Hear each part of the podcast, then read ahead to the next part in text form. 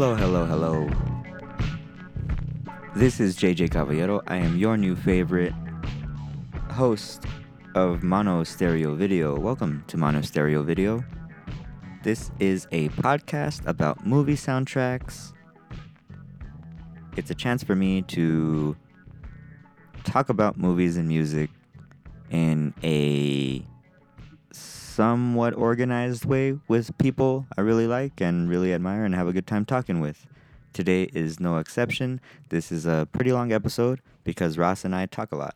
So, you're about to listen to the episode I did with Ross Ingram of Hogar Records. Um, he does solo music. He's in a band called Eep.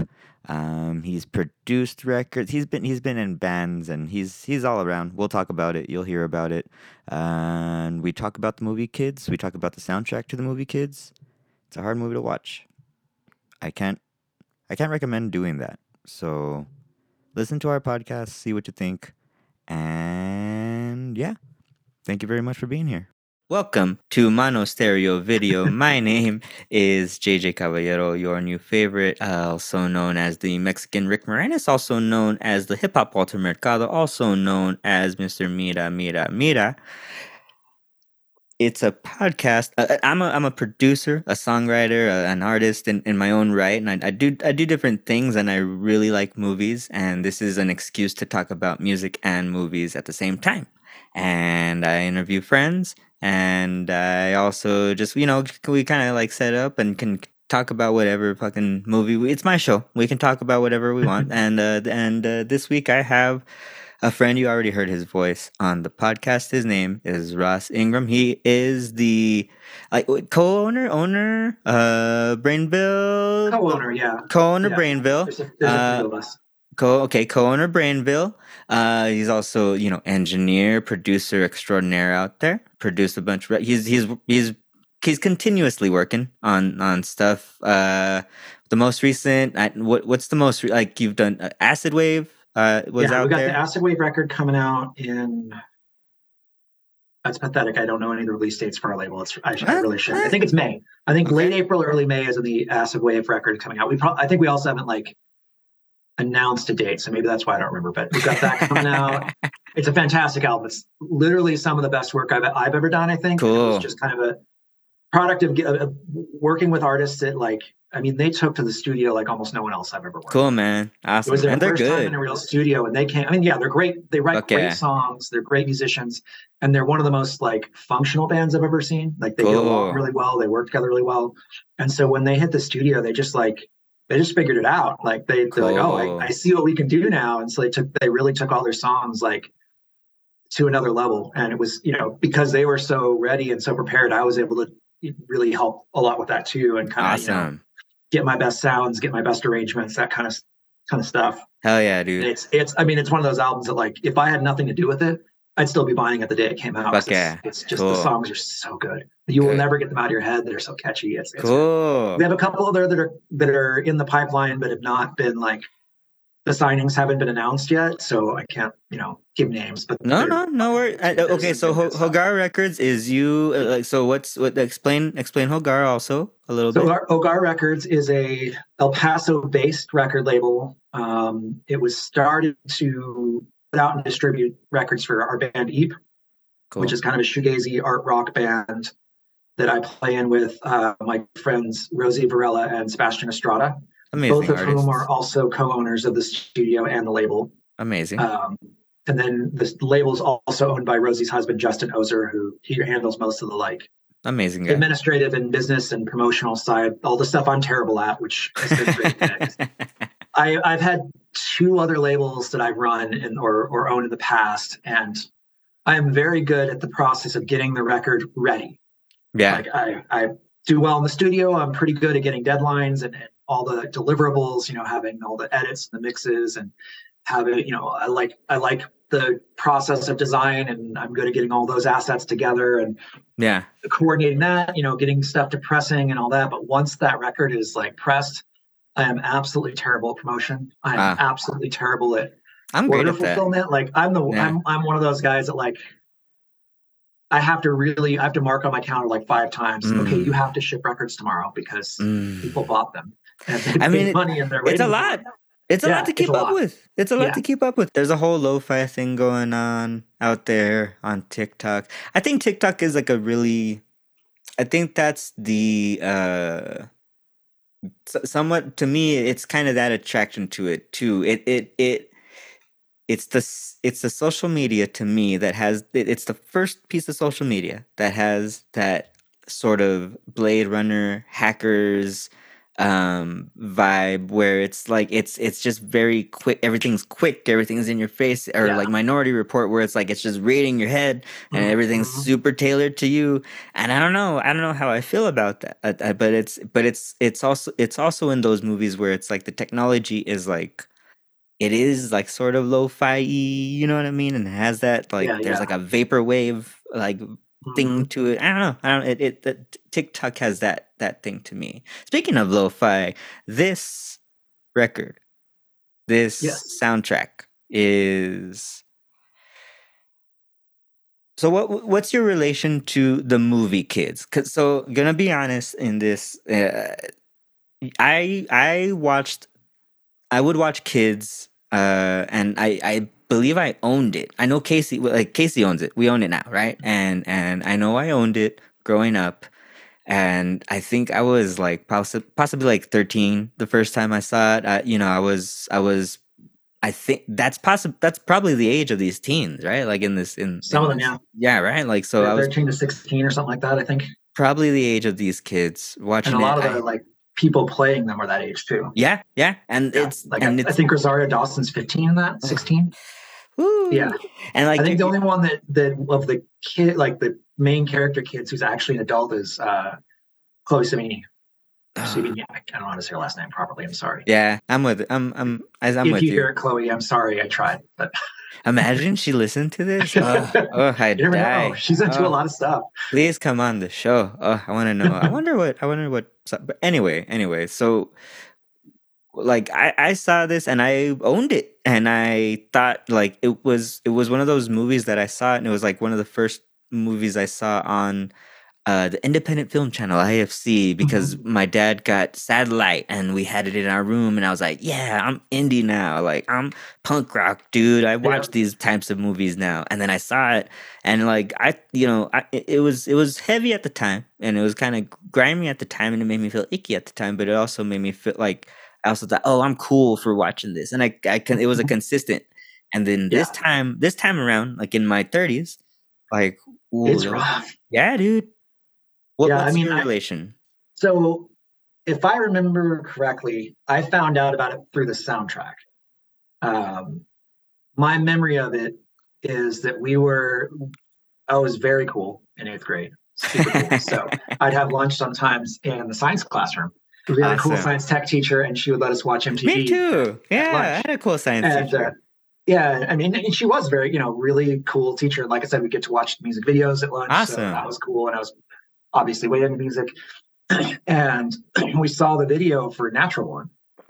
And we had Hmm. no idea. I'd never heard of Folk Implosion. I'd never heard a movie, and I'd Mhm. never heard a song like that. And you know, it starts with that that synth, which was already cool. Like it's like, whoa, that's a cool sound. And then the drums come in, and it was like there were like three or four of us in the room, and I think we just all went dead silent. Just watched the whole thing. Like, what the, who is this? And then you know, it's a real like dodgy video, lower quality. It's a pretty lo-fi, low budget video, and you don't really get a good look at everybody. And in one shot, uh, Lou Barlow looked a little bit like Krist Novoselic, the way he had his hair and with the bass. And we're like, yep Is Krist Novoselic's new band? right Which, No, his new band was much less cool. Um, but yeah, it was just like it was something. It was nothing like anything I'd ever heard before, and that song like just sold me on. Like we, you know, wrote down what it, what it was. What is this band? Where is it from? Where are they Yeah. from? Where's that song from? And it took a while before I was able to get the soundtrack. I, I don't remember how long, maybe about a year, six months to a year. okay Uh, I think I got it with my first run of my like six CDs for a penny from BMG. Cool. Um, oh, cool. cool. Yep. Oh my Yeah. gosh, they that was such a horrible business model. I remember we got Chumbawamba uh, OMC, OMC and uh, Dave Matthews Under the Table and Dreaming out of those. Nice. Yeah, I mean, it was a good business model for them in that they had that it was that subscription thing where they would, if you didn't cancel, they would simply Yeah. charge you every. Yeah. But uh, I discovered that you could just write them a letter and be like, "Hey, I never got my CD," and they Oh. would, ah. wouldn't charge you. and then if they started to catch on, then you could write them a letter saying, "Hey, I I sent you a cancellation, and you have." Wow. And See, I didn't if that, that. didn't work, you send them one that says, "By the way, I'm a minor. I can't enter into contracts, so I don't owe you anything." Oh, that's So, such a I good. I mean, I think I only got three or four free CDs, and it was never intentional. It was just that, like, you know, you get the package, you have to write return to sender and send it back. And like I said, I'm bad at mailing records. so wow. that started young, apparently. so I'd like- I had a my room. Uh, I had like a couch, a couch like a pull-out couch as my bed, uh, by choice, not like by neglect or or poverty. It was just like that was a cool bed when I was 16. I was Um, wondering why we were why we were choosing kids, man. That's why. Right. and uh, and so like I can remember pulling up the cushions and finding. I think the one I remember finding was Depeche Mode's Ultra, which I had not wanted to buy. oh. And I was like, oh fuck, I didn't return it. But the upside was then I opened it listened to it, and that's a really good album. Yeah. But yeah, so I got kids the kids soundtrack from uh, BMG, and I don't think I saw the movie for another year or so as well because IFC wasn't around yet, and you know it was pre So what, what year would this would this have been? What year? So that came out. I looked it up the other day. I want to say this is '95. Yeah, the movie came out in '95. Yeah. So it would have been '95 that I that this Okay. happened. Okay, okay. Um, That's wild, man. Watching. I mean, back in the days of music videos where you could you could Mhm. see Lou Barlow on, on, on you could see uh, like Seb. Yeah. How do you say their name? Sebadoh, Sebadoh, Seb, how do you? Sebadoh. Okay, so you yeah. could see some Seb, Sebadoh. You could see a Dinosaur Junior video. Like you could see Yeah. something like that. That's Mhm. wild, and that that that does not exist. Like it's you have to No. intentionally search for that. And like, yeah, I want to. I want to say that video came out like a few months before the movie. Because Wow. if I saw it in eighth grade, that would have been earlier in '95. But anyways, yeah. So we saw that, and and I, I don't think I saw the, the movie for a couple years because it wasn't widely distributed. You know, it was Uh-huh. controversial as well. So it wasn't like right. Blockbuster was rushing to, to to pick it up. Although I think that's probably where we got it. Eventually, we found it a year or two later. And Good again, because the soundtrack, and you know, we heard it was supposed to be this, like you said, it's this hip independent movie. You know, I Yeah. watch cool stuff like that. And being like 15 or 16 when I saw it, and it being all gritty and stuff, it made you feel like, yeah, cool. Like I could be this gritty. Maybe not that bad. Like I'm not going to get AIDS, but. but Right. you know, we, could get, we could get a little wild Yeah. there's probably also an element of like, man, I don't feel so bad about like the little bit of delinquency when I'm looking at these kids. But yeah, watching it now, it's it's rough and it's sad because you think about like you know knowing like there are kids out there that have that like kind of hopeless of a, a life and where they're making those decisions that early on that are permanently fucking things up for themselves and for others and Mhm. it's it's a bummer and and you know uh, uh, when it, i was listening to an interview it was like a 20th anniversary or something like that that it, it was like a whole panel thing that it was like rosario dawson was there chloe was there uh, larry clark the director was there um, harmony korine was there. And it, it was a whole thing where where when people watched it they did have that feeling like they were wondering if they were watching a documentary and like how the documentary got into in, intimate like that. And i felt the same way. I felt like it had that it had and since he is uh, larry clark was uh, by trait a photographer like a you know kind of like a street street photographer type he was like a street photographer type dude. And and that that's like that was like the nature of what he did. I think that added to that. So that just, absolutely. that just added to it, it to the lo-fi nature of everything. I don't know yeah and it, it was interesting watching it again from a like uh-huh. cinematic and art standpoint yeah. because there was a lot of what they did that is pretty common now but was Mm. totally new and that like you said that kind of street photographer style like you know it was like what a lot of the hbo shows did later on like 10 years later or you know like i could uh, there are scenes that reminded me of like the way the wire is shot to look very good Right. the street which was of course right substantially after that and i need to get into uh, that show man that whole like that whole like genre of indie movies, like you can definitely see the influence of that one on a lot of, especially Yeah. kind of like grittier. and and like Harmony Korine wrote it at 22 years old, so he was like only a few years removed from Yeah. from that life. And Larry Clark actually like lived with these people with the, the, the, the some of the teens and hung out with the skaters Oh, and wow. like lived around them for for a few years, so he could kind of Mhm. gain like their trust and like their Yeah, yeah. I heard that a lot of the kids, like he cast just like skaters that he knew, Mhm. and that which I think is again part of why it comes off so like almost documentary and, and feels so real. Is that it- using real kids and using you know everybody, like I said, everybody but Chloe is like the the character's age or close Children. to. children. Yeah, they're children exactly. They're which fucking children. it's very uncomfortable and it, and sometimes Right. maybe you know the opening scene is and that a yeah. problem but oh, Ugh. but at the same time like that's, that's how it has the impact it does is because like you know like there's the scene where they're that that like kind of that dude's house just getting high and there's all these like 11 and 12 year old boys sitting on the couch smoking weed and then like talking weed like weed talking you know and That's crazy. and it's it's like you thinking of like man i remember like oh my friends talking like that age 16 to 25 but like 10 I'm gonna fuck. I'm gonna get real with you. I was 12 years old the first time I tried tried smoking Hmm. weed, and like I my our, our our little nephew's 13 now, and he he had an experience, and it was like I was like, oh shit.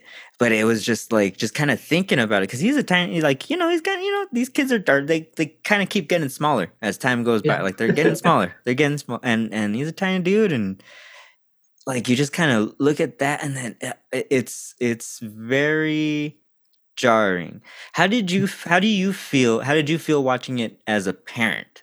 Like what what were your instincts So one of the things that I've, I mean, I'm lucky. I've got very good kids, and I'm in a you know position where I can be very supportive and be very involved. Yeah. And I think for the most part, they stay out of trouble. You know, they're not unintended, and like I said, I'm able to be around. You know, because that's the mm-hmm.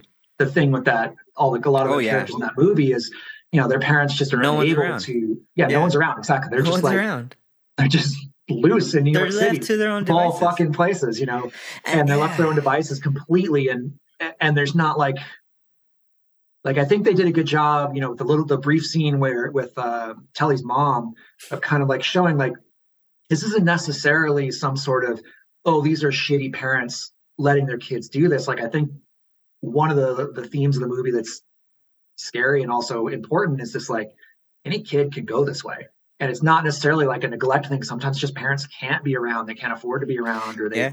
they have other responsibilities or they're overwhelmed or you know or they have their own issues you know one of the side yeah, effects of that- late stage capitalism that's what Yeah. you know what i mean it's just like but it brought up that thing of like how much kids have to deal with like how much real life gets in the way of kids being kids and mhm. how how scary it can be to be a kid and how like you know you can be 10 years old and then having to deal with your friend getting shot or or you know your friend's mom getting cancer or I remember my my sister was I think five and the dad of her classmate like killed killed his wife and himself in the car with that five year old kid in the back seat Oof. and like can you imagine i mean i can't imagine dealing with something like that as an adult Much less five and then Yeah. having to like live Live the rest of your life your whole life carry it like with that. you yeah and yeah that that kind of that weird that crazy terrifying kind of like holy shit kids go through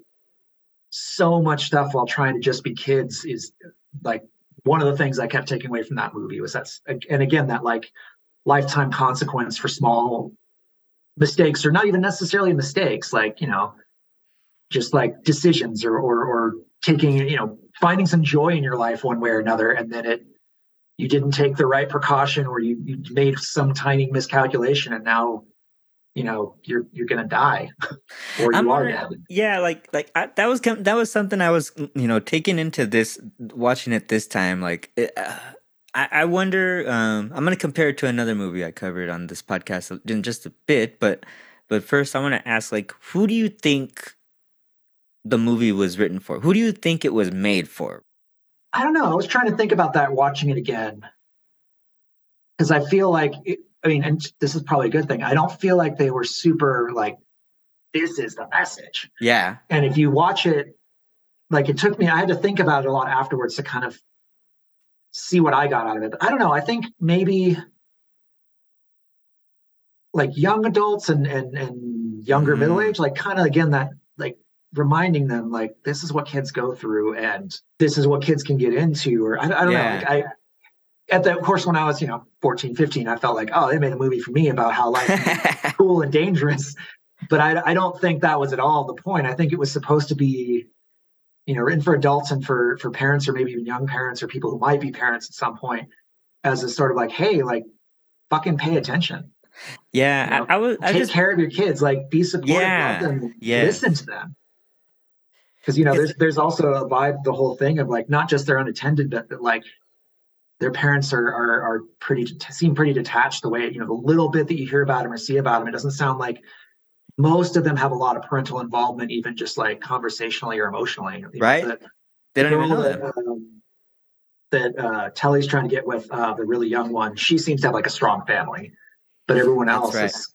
kind of like you don't hear much about their parents. They don't talk about them much, except like, oh, let's see if we can get cash by mom or whatever. But it was one of those things. I was just wondering why, because you know, I was pearl clutching a little bit, right? I was like, oh, oh yeah, yeah, oh, what's up? And and you know, I I watch a lot of crazy shit. You know, yeah, I had I, I, had some of that reaction too, right? Sure. And like I said, this was like what I kind of came to thinking about it for several days. Uh-huh. It sticks in your head. It sticks, and and you wonder, right? Like, is it is it Harmony Korine writing, or is it these dudes just you know there's there's certain things where that teeter the line of are they being uh, is it just for shock value is this for right. does it have does it have value because i'm going to compare it to uh, i also covered Trainspotting right and mm-hmm. Trainspotting had a slicker look to it right it's a more yeah. uh it's a it's it's this it's a more they, he had more money to it yeah uh, you know higher you know higher budgets but it was also a pretty uh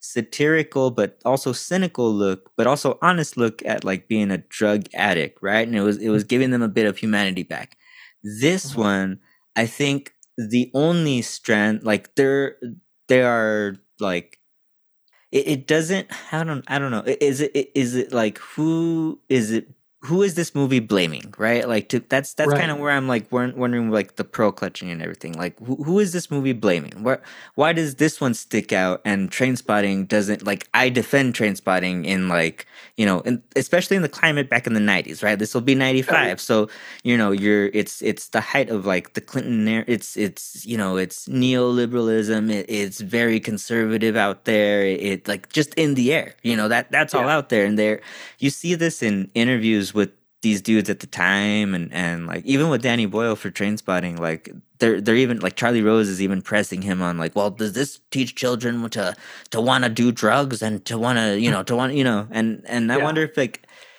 does it you know do these things help the cause do they hurt the cause and and that's that's what made me feel weird about the movie I think right like yeah there definitely was uh it really toes the line of just being voyeurism which obviously right.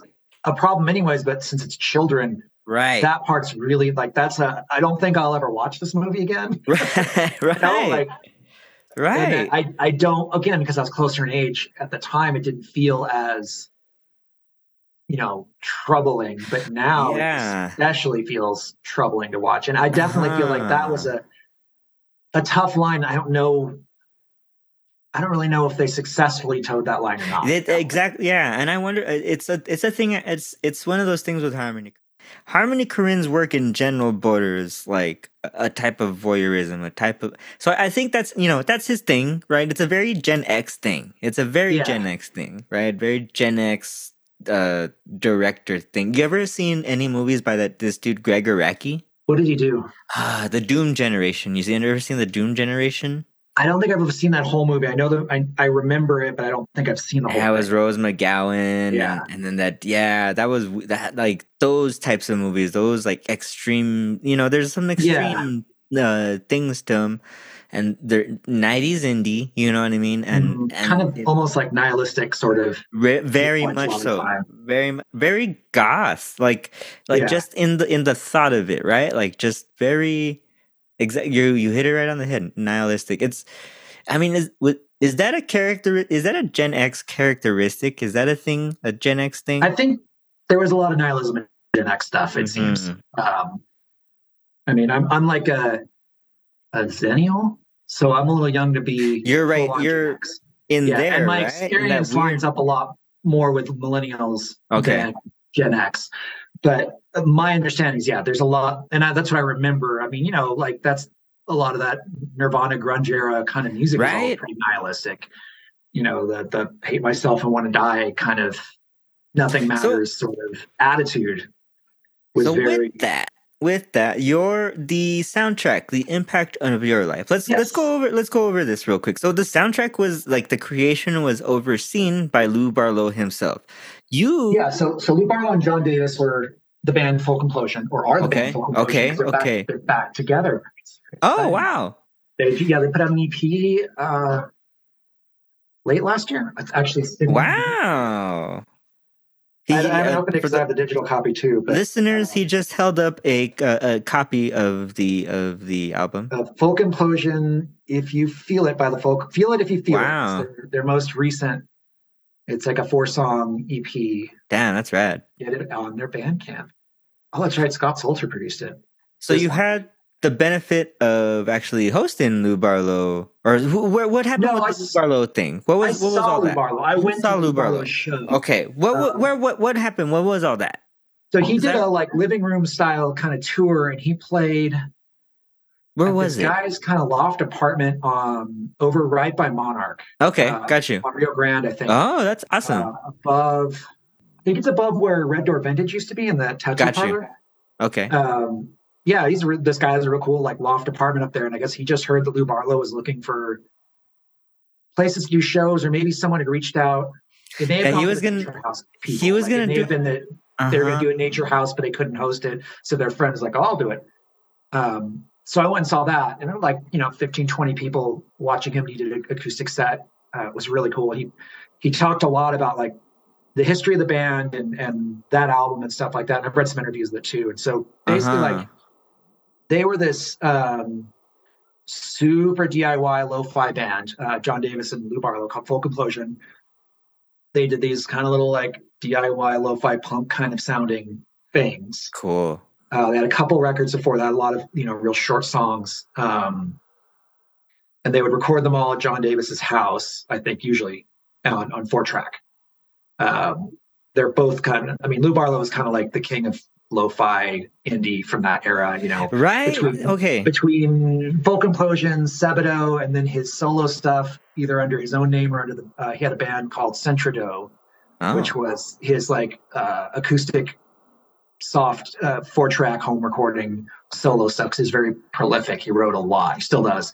And he would record these, you know, little four-track tapes and CDs and stuff. And all those bands kind of, I think the combination of how much he toured with Sebadoh and how all these bands kind of worked together. They all kind of rose together. Like it actually culminated post kids soundtrack in both Sebadoh and Folk Implosion getting signed to major labels and then imploding.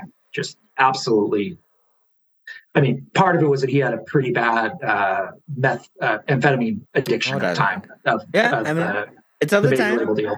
Yeah, and he, and he apparently was, as, as from his words, was absolutely a nightmare to be around as a result. Uh, uh, and that's what tore those bands apart. Yeah. But they made some good music at the time too. But anyway, so the they had been doing these real lo-fi, little kind of punk-ish sounding records, and I don't remember.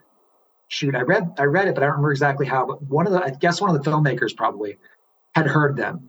Okay, that's I, I there's, there's so much that I couldn't find. I couldn't find information yeah, on. I want to say maybe the director uh, Larry Larry Clark had, had heard of them. They're they're based in Boston at the time, I think. Okay, and maybe he had heard of them through his you know being a hip dude in the Northeast also, um, and so they hired them and commissioned them to do this soundtrack. That's so, so rad. Got, so they got a budget and they got mm. uh, it was distributed by London Records, and okay. so London Records I think gave them a budget, and they actually were in the process of recording an album called uh, Dare to Be Surprised. Like it was, I think, halfway, a little more than halfway done when this hat soundtrack happened, and you can actually listen to that album and you can hear what songs were probably recorded before and after the soundtrack, which is kind of oh, cool. wow. Because the the ones that were before are still the kind of like spastic's a little too strong of a word, and plus not a very kind word, but like a, like feel like you know like Yeah, jer- yeah, okay. jerky kind of angular. They would call it angular hooks on uh, angular Ah, guitar hooks, kind of you know like got you. uh, you know, there's songs like ba da ba da da da da ba da da da, you know, like that kind of like real jumpy, jerky, melodic guitar stuff. yeah. And then the the drums would be real like loose, kind of punk rocky drums. And that was the kind of pre kid soundtrack stuff. And then with the kid soundtrack, um, I think that's where they met up with this producer named Wally Gaggle or Gagel, or I don't know how to say his name because I've never Okay. said. I just read it. But he loved drum machines. And they had done some drum machine stuff too, but I think he introduced them to like the MPC and like sampling drum So machines. cool. And that's where those loops come from. Like they, Okay. and, and they did a lot of like they do like a a drum loop and then play drums over it. So like you'll hear a lot of their songs have two drum parts on them, and one's like a programmed, real rigid, real tight, or a sampled beat. You know, there's a bunch on this record on the soundtrack. There's a bunch of you know, like I think one of them has the um the amen break on it. You know, Yeah. like some famous Yeah. loops. It had its Yeah. it, had, it had this lo-fi trip hop vibe to it, and Yeah, that- I there's mean, a lot it's, of it's really amazing, cool amazing, Yeah, I went to amazing. the the the snitch site who whosampled.com the other day and looked up some Yeah. of the, the sample chains.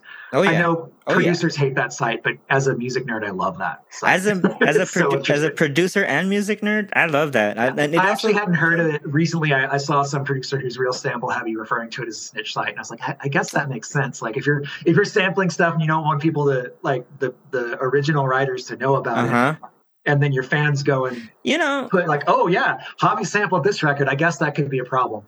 I try Um, to, but- you know, the it's there. There's ways to hide samples. There's Oh, ways for to affect them. You know what I'm saying? And So I- I that's how I do it. Oh yeah, I love sampling, so I'm I'm all for it. But I think you there's ways, like you said, there's ways to avoid getting caught and finding good sources and changing them enough that you can make the transformative work argument, et cetera. But I mean, you know, at this point, when this came out in mid '90s, like it was Wild West. People it's weren't Wild West.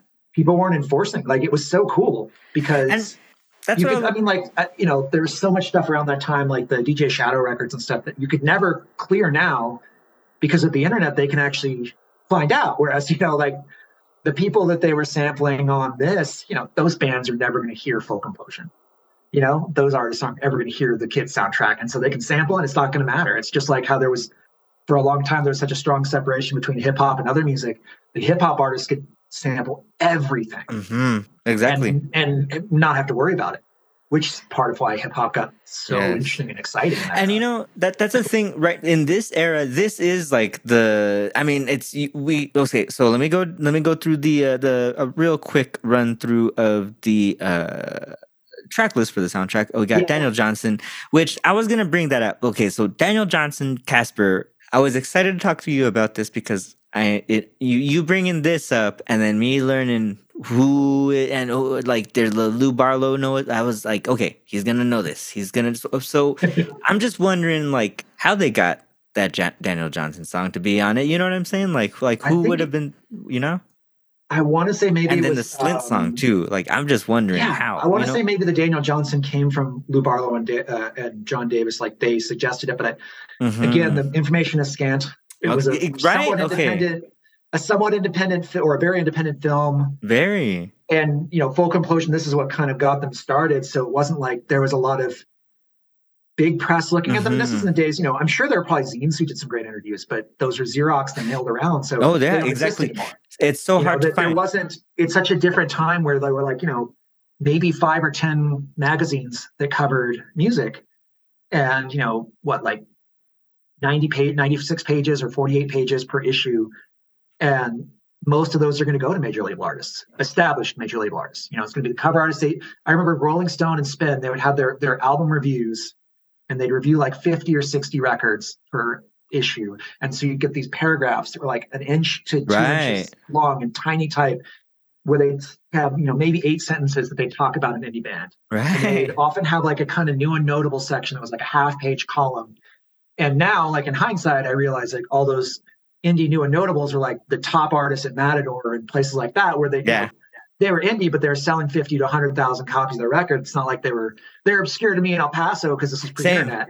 Yeah. And we didn't know, like, we, we didn't have a local, for a while, we had, um, Scott with Augustus would play any music. Oh, And that was sometimes stepping out, stepping out would do cool stuff. Stepping out was cool, but yeah, with the uh, with It was, Augustus, that hit, whole it was more hit or miss than Scott with Augustus. 'cause Scott with Augustus, was- despite the name, played everything. everything, everything. He Yeah. was so fun. The punk, the punk and ska show. Yeah, it was so. Ah, Yeah. it was such a But cool. in general, like, just to tune into was that. no way to find these bands. You know, right. like I mean that's why it took me so long to get the kids soundtrack or or track down like tracking down Folk Implosions records was like a quest um, for a few years because Hmm. you couldn't just mail order them. Uh, I mean, you could literally mail order them if you could get the Communion Records, who has put out a lot of their stuff. Communion Group, I think. Okay. You could get their paper catalog. And You could mail Wow. cash or a check, and they How would mail you a CD.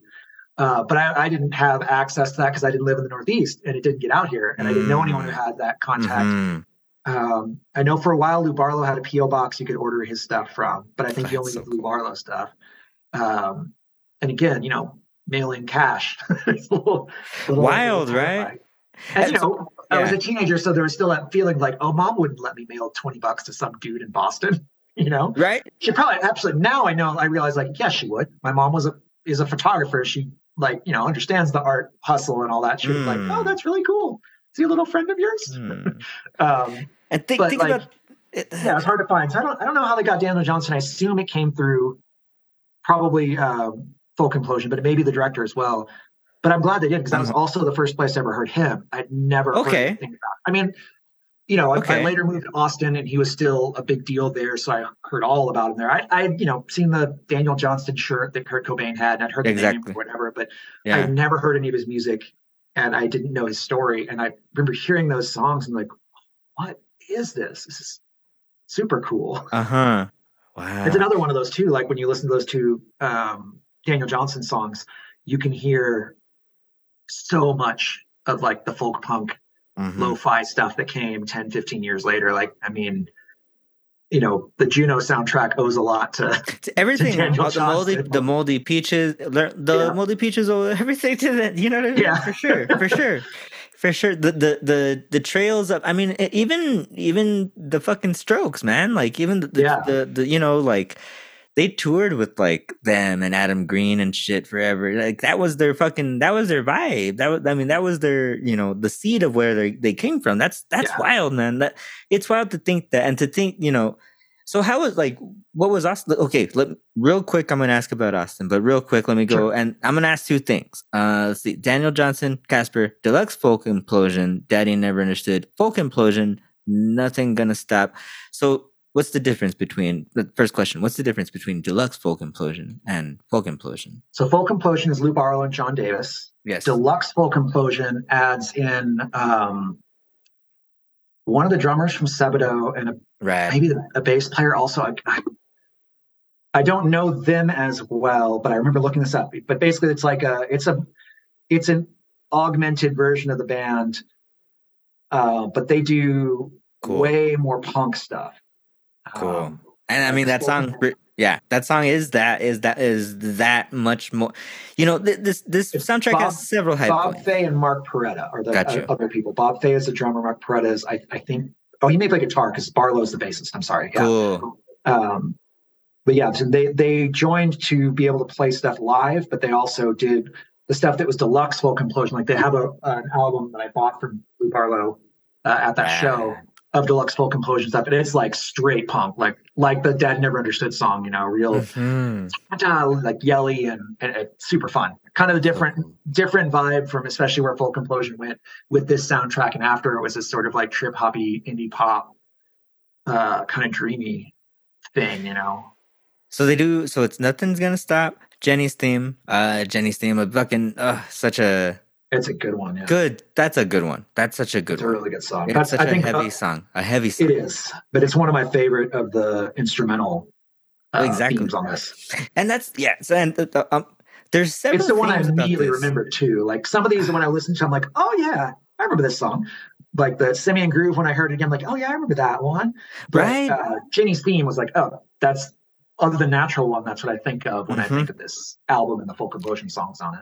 So there's Casper and Casper the Friendly Ghost by Daniel Yes. Johnson. Uh, Folk Implosion, Natural One. Sebadoh, uh, Spoiled. Folk Implosion has Crash and Wet Stuff next. Lowdown, Mad Fright Night. Another Folk Implosion, Raise the Bells. And then Slint, Good Morning Captain. Let's talk about Slint for a moment, and then we'll go Yeah. into a little bit about like uh, the another thing. I okay. First, first, what was Austin like when you got out there? How, what age were you there at? What was it like? What was the trails of of like you know that scene? What was what's So- that? What was that?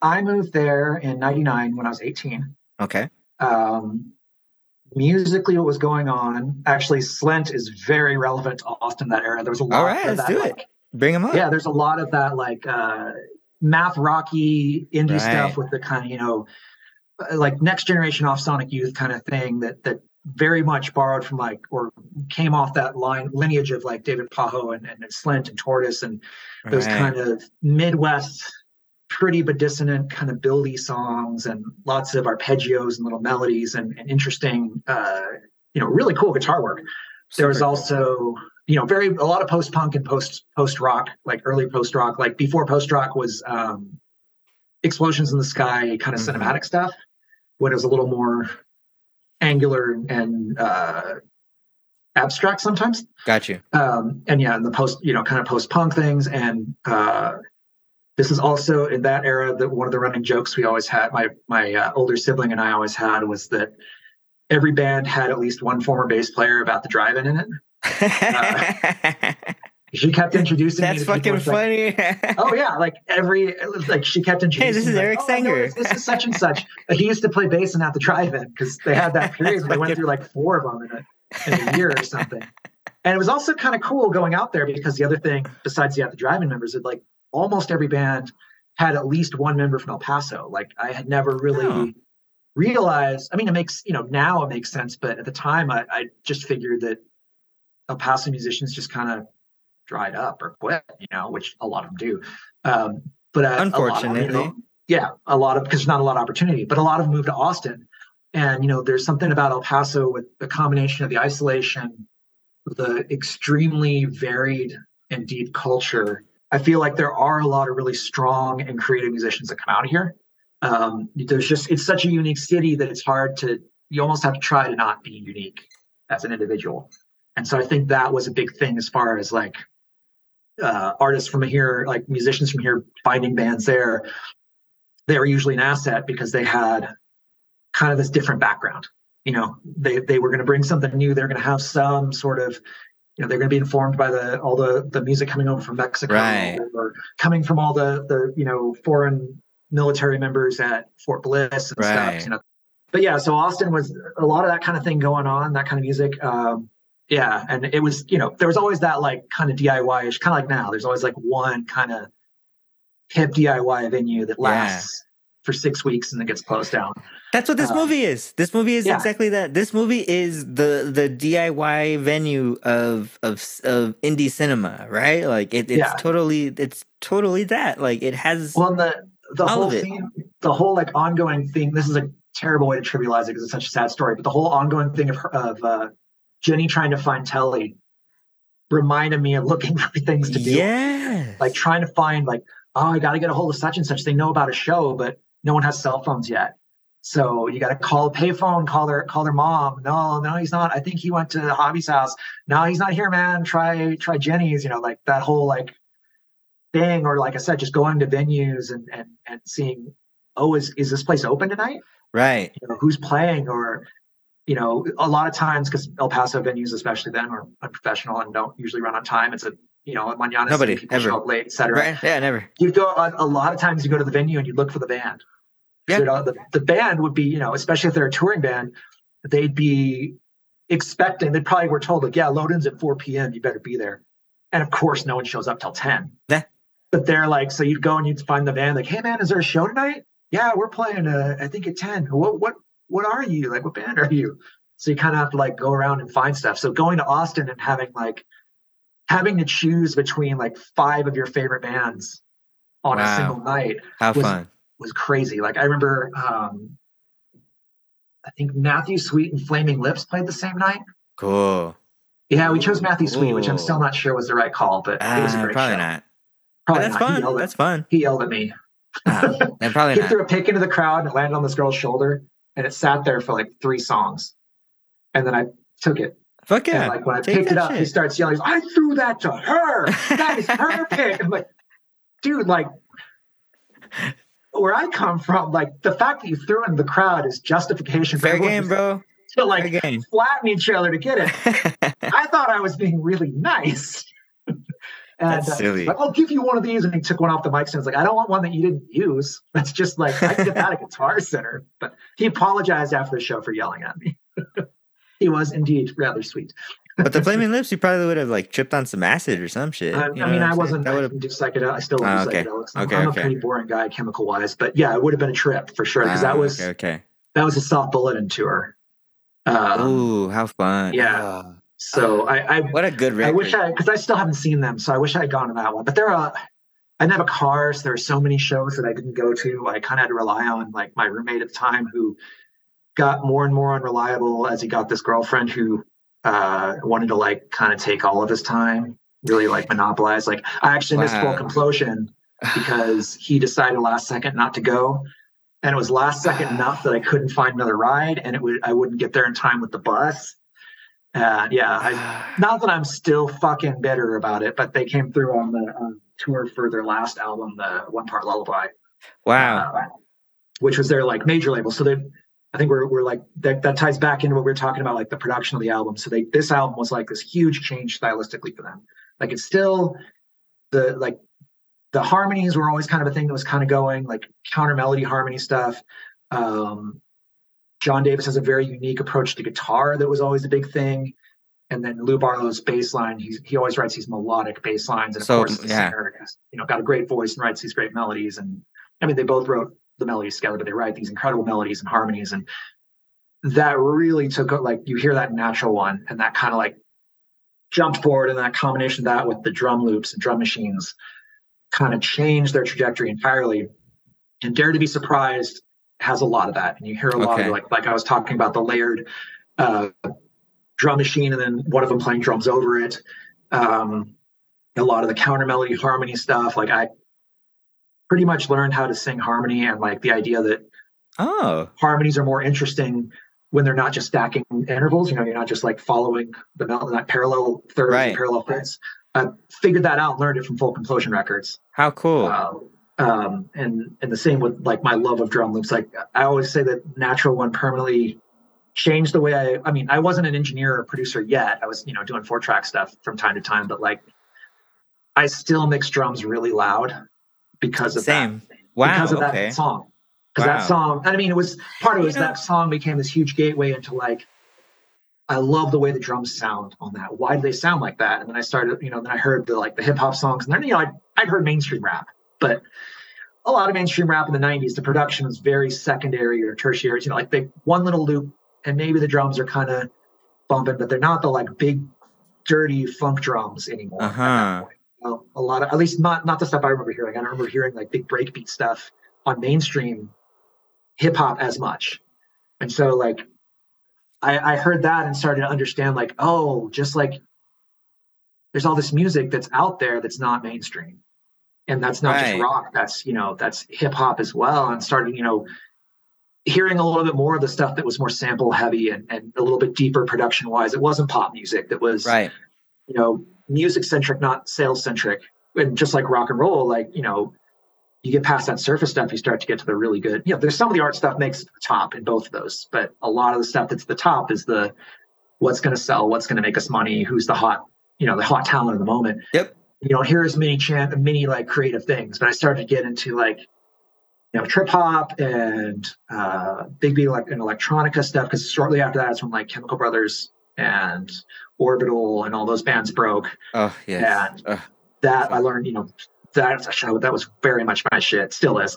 And that also Oh made me bring God. those drums up and louder and louder. And then, you know, you that introduced me to more like hip hop Yeah. sampling stuff. And I, I feel like I'm I'm I feel listening to you. I have a similar type of like, and it's it's not the same bands, but it's Yeah. people that were the the people that were inspiring to me in that, and were inspired by bands like this, like Beck. Like what, growing up, Yeah. Beck Beck was my shit. You know what I mean? I and then love- I still love Beck. Beck is one of those Oh, artists yeah. that like every every time I listen to him, like, oh right, that's where I got that. yeah, and exactly, and then it's that that Dust Brothers thing that that Yeah. that happened on those records. You know what I'm saying? That stuff, and then Yeah. like Dust Brothers Love with Dust like Brothers like fucking like all that shit with with like the Beastie Boys. You know what I mean? Like, and Yeah. that that is this album. That's that's a whole. Yeah. It ties back into like I have this whole thesis to where like you know hip hop, punk rock, and like dance music is like uh, like old you know dance punk shit like that. It's all it's all one thing. It's not even there's no there's no separation they're all born out of struggle right like it's they're all born out of a certain thing and and listening to you and hearing what influenced you i feel like it's what influenced the people that were i was influenced like immediately by Right. to to get into four tracking and to get into Mhm. okay well there's there's these drum loops because i don't know how to play drums i don't know how to play Yeah. you know I, don't I can barely play drums now, and I've Right. been trying since I was 14. so- Same, right, right, exactly. And then and then you see bands like that, or, or you'll hear like, oh, like that's that's what Gorillaz did, and then it's like, and then I learn, and then it's like, oh, I'll find like a TV, I, and then back same, I found TV on the radio through. I used to read Transworld, Transworld magazine, um, uh, and then. Tra- even Transworld magazine had a small huge. record, you know, they had a small record um uh to, to uh, a review about inter, um independent you know, music and stuff, Mhm. right? And that's where I heard about the first uh, uh, TV on the radio EP, and I like I found it at that at all that music, and it was like the only copy there. You know what I mean? And it was like in the remember all that music back in the day. Also, Mm-hmm. like for, they had a tiny like they still have a tiny indie section, but like it was even Yeah. tinier back then. So it's Yeah. like you just had to kind of like pluck the and I feel that this movie, this soundtrack has the thumbprints and and the fingerprints of that type of thing. It's it's it's a movie that you don't you're not automatically fed it. It's Yeah. something that's that's there. Um, and you hear, you know, you hear grumblings. I mean, more now, more now that there's like legacy stuff and that, you yeah, that's- yeah. It launched the careers of so many people. And there's so much tragedy to, uh, uh, attached to it too. Like like uh, um, uh, justin pierce who played casper and Yeah. harold hunter both uh, passed away uh, uh, you know young. A few years apart justin pierce died in like the year 2000 uh, harold hunter died in the year 2006 um, both you know uh, justin pierce was by suicide. Harold hunter was by a cocaine overdose like a heart Yeah. attack co- cocaine overdose you know what i mean? Both Yeah. skaters both part of like that zoo york crew you know Mhm. yeah, yeah, like big parts of New York. and we haven't even talked about like that aspect of of of New York and what the what that all entailed because it, it's crazy also that you're saying you know I that's what I wanted to hear too from you is that there's it's New York but then but Lou Barlow is like a Bostonian type dude you know and that's Mm-hmm. Yeah, Daniel like- Johnston's from Austin, Sledge was Chicago, and it's it's So still it's a which is interesting when you think Right. about it. There's not a lot of New York on the record. I don't know at where, but it's the know where Slowdown aesthetic. is from. it's but- the it's the sonic aesthetic of the hip hop grime. I think that's what ties all this together. What ties all the, Yeah. all of it together is the grime of it. It's it's Yeah. the the handmade nature of it, right? Like Mhm. that's why. Oh, woo! Wow. Well, and I mean, even even the Slint song, you know, which is Exactly. actually in the movie. Uh, Yes. on- even that, like, there's a there's a certain like kind of grimy hip hoppy vibe feel to it because it's got that really repetitive bass line and, and drum beat. Yes. Um, there's actually at least one band that sampled them. I, I looked it up because I was kind of curious. Oh, I- really? I, did not know Yeah. that. Find it because I don't remember who it was, but because I've actually I've grabbed that intro into my sampler a couple times and tried to do something with it, and I've never never succeeded. Uh, you know, 'cause it's such a Spider-Man, like Spiderland is is such a uh, such an amazing record. I mean that that band too, man. Like fucking.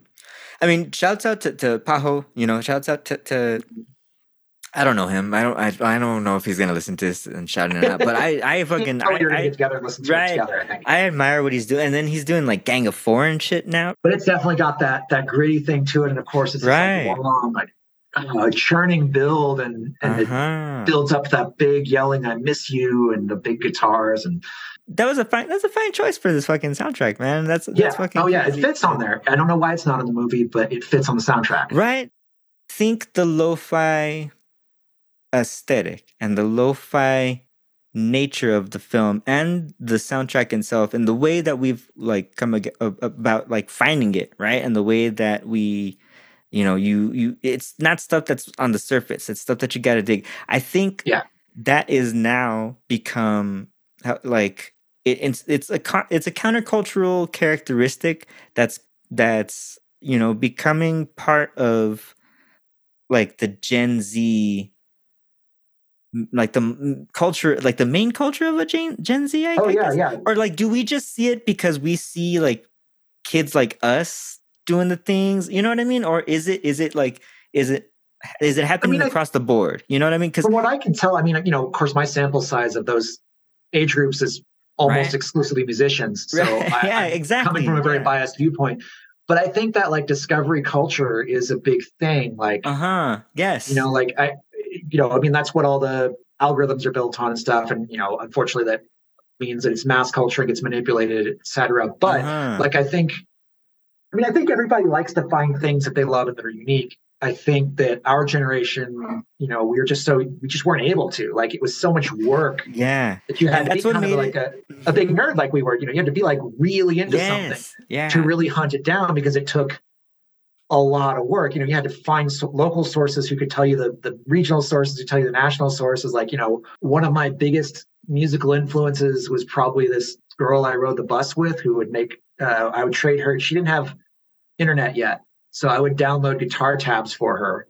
And she would trade. Cool. I would trade her that for. Uh, she'd make mixtapes of all that she, all the shit she bought from um, the indie labels in the Pacific Northwest. wow So she'd buy like stuff from like K Records and, and Kill Rock Stars and cool uh, Sub Pop and stuff. all these like seven inches and and comps and and you know really tiny at the time tiny bands like you know before Sleater Kinney broke. She copied me a bunch of Sleater Sleater Kinney records. And cool man so, but like th- that's the only way I could find that shit was because this person who had lived somewhere else that had better resources. yeah She'd heard about it, and then she brought in, you know, some like, and we'd have to work out this trade, and uh-huh and then, you know, fledgling internet, you'd hear little bits and pieces there, or you find a zine, or you go on vac- And- vacation, you know, like your, your parents would take you somewhere and you beg them to go to a record store and you spend an hour like digging through the local section or the or the indie section, just looking for band names you recognized or uh or you cool thought you recognized you thought Yeah. like you're like oh i think i know who this is and you listen Yeah, to it right, like not, like not it well, not Modest it Mouse before they got signed to the major label. right I always heard. I was a huge, I still am, huge Pavement fan. Uh, Okay. That girl on the bus introduced me to Pavement, and uh, I always heard Modest Mouse mentioned in the same breath as Pavement, and it took forever to like. I had Huh. just blind bought some seven inches from them, like on at record stores because I'd never heard them, and I couldn't. There was no way to go like listen to it online because there was no streaming.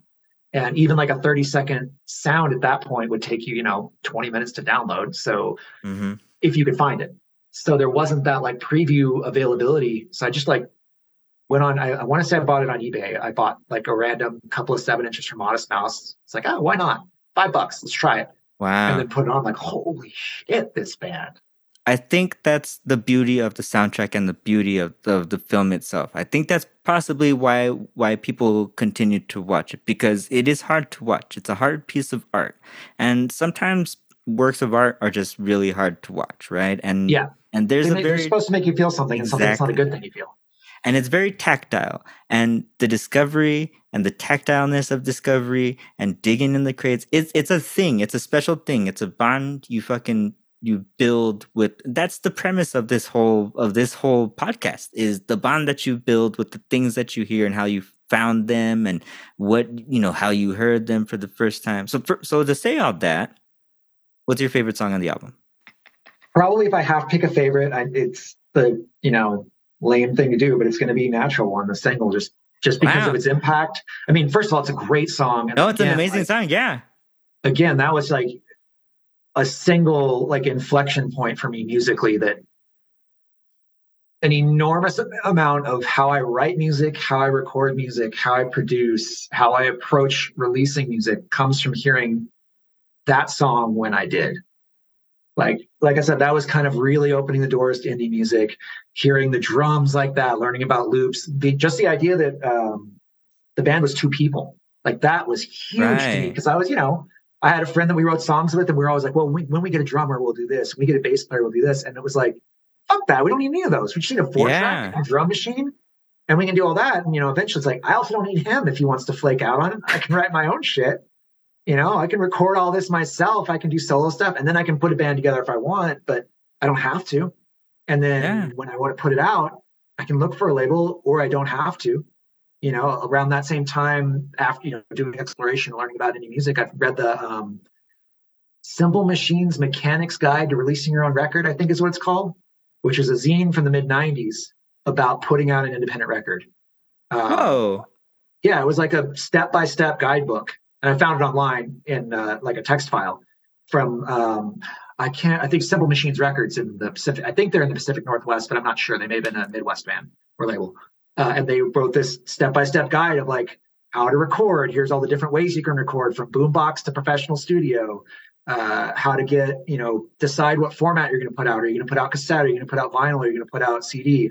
What are the costs related to that? What are the processes related to that? How do you get mastered? You know, now you've got your records. How are you going to distribute them? Are you going to sell them at shows? Are you going to do mail order? What are the things like? It's just a very step by step guide. Wow. It's designed to make it look like to make you realize like you can do this. That's like all there is to wow. doing it is doing it. And so uh, that song, like I said, is the one that caught my ear, and it, it like really was this huge. I went from this like the normal oh, I'm going to write songs and we're going to make a cool demo and they're going to mail it to labels and they're going to get discovered and they're going to show up in a limousine full of money. and realize that like I didn't give a shit about any of that. I just liked making the music and the sounds, and that I didn't have to seek all that to be able to do it. I could right. go my own way, have complete control, and and scale up and down however I want, and be able to do the thing without waiting around for someone to give me permission to do the thing. You know, and that was huge. Like so that that's got to be the it's gonna be my favorite for that. I mean, you know, it's also a great song. Like musically, it's badass, but it's the nostalgia, like the emotional and and life impact of that song was so great that I have to that's fucking give that one the the big the top spot. That's amazing. That's how we're gonna end it because my favorite's not like any way I can explain it. It's my favorite's because it sounds cool. It fucking Slint. It's the Slint because yeah. Slint's what made Slint just yeah. sounds cool. That's the, but I'm not gonna top. I won't be able to top that. Ross, thank you very much for jumping on. Uh, oh, so um, you'll be back. We'll talk about another movie, and we'll just end up talking about you know music again.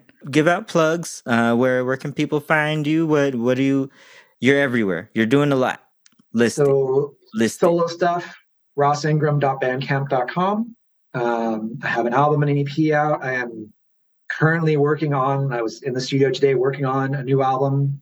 Uh, I have an idea of when it's going to come out, but we're not. You know, I don't want to. I don't want to pin down release dates and then be wrong. Yeah. Um, Hogar Records is my label. Um, I want to make sure I'm pretty sure it's Hogar Records. Bandcamp is the place to go for that. Yeah. Um, I believe so. And we've got my records uh, as well as Eep, which is the band I'm in, eepshoegaze.bandcamp.com. Um, we're also putting out a bunch of other bands. We, we, put out a really great record from my friend Rosie last year uh, under the Rosie. Amazing. Shout out to Rosie. Beautiful album, beautiful person. Just one of my. Yeah, she's great. You know, she just one of my my my sisters for sure at this point. Um, I gotta get her on the podcast. Great records this year. The Acid Wave record is going to be amazing. The other two okay. we haven't wait. Announced yet are great. Um, yeah, and I'm on you know all the social medias. Uh, if if you want to, Ross makes uh, records. Ross makes Ross makes. Yeah, records? Ross makes records is Ross makes records. generally my handle. Uh, I think there's a, I think the second O and I think the O in records is missing for Twitter because it was too many letters. But Ross makes records. records. Me on a lot of a lot of uh, platforms. Um, yeah, uh, Brainville is my studio. We don't really have a reliable website, but you can find us Brainville Music at Instagram. Um, yeah, that's the main big things. Thank you very much, Ross. We had a great time Thank you. chatting. Uh, you can find me at underscore JJ Caballero, uh, JJ C A B A L L E R O, on most of the platforms. Uh, I'm mainly using Letterboxd now just because of movies and shit. But uh, but uh, you know, Instagram, I post on there sometimes. Twitter, I ain't using that place any. I ain't I ain't over there anymore. You can also find me at www.jjcaballero.com. Uh, TPG Radio, thank you for uh, listening to TP. This is a TPG Radio production. Uh, you can find us at thepalimpsestgroup.com uh, or tpgradio.com. I, I don't know if that one is there, but you can find us at TPG Radio on all the social medias. Uh, thank you once again for letting me have this show and letting me do pretty much whatever I want to do. Thank you guys for listening. Uh, we'll listen to you later.